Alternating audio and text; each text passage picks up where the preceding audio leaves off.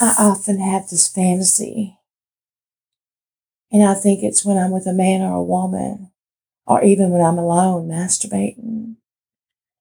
I think the first time I had it, I was in the steam bath. And after, I couldn't wait to get home. I was so heated up and ravenous. I've never told anyone about it. Hmm. Not because I'm ashamed of it or anything. No. Simply just because it gives me such intense pleasure when I'm thinking about it. Mm. It goes something a little like this The steam bath, it's empty. I don't know this. When I first enter the area, I'm wrapped in my towel, that and the gym supplies that I carry. The steam is so thick I can barely find my way to know one of the tilted seats where I sit, with my feet up, hugging my knees. As my body begins to sweat, my eyes become accustomed to the steam. I then realize I'm not alone. I begin to fondle myself, gently stroke myself with my finger, reaching inside myself for the warm syrup that always begins, you know, when I or anyone touches me in that special little spot. Mmm. But I don't need the wetness from inside my body because the sweat and the steam, oh, they run down my legs and into my pubic area. That whole area is just drenched. Mm. I have not heard the door to the steam bath open. My eyes have been closed. My eye, my mind is enveloped in this growing excitement. I'm listening to a podcast, and I only realize that there is someone else in there with me. I hear this noise, quickly look up, and I see another body tilted slab opposite. I'm petrified. Christ! Did she see what I was doing to myself? I'm too frightened to move, but I pretend that I'm drowning, drowsing, closing my eyes again. I lie down full length on the slab, pulling the towel up to my high thighs that it almost covers my face.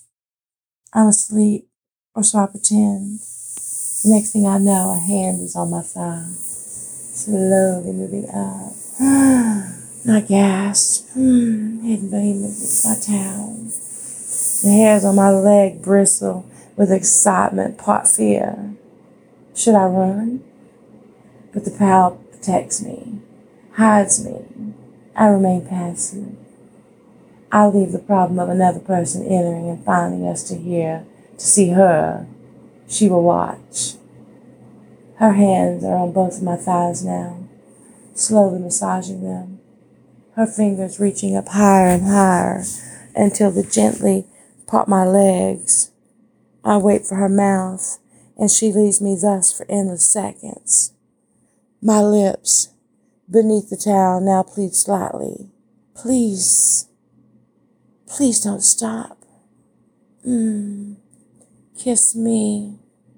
Kiss me there. Mm. Kiss it, please. Mm.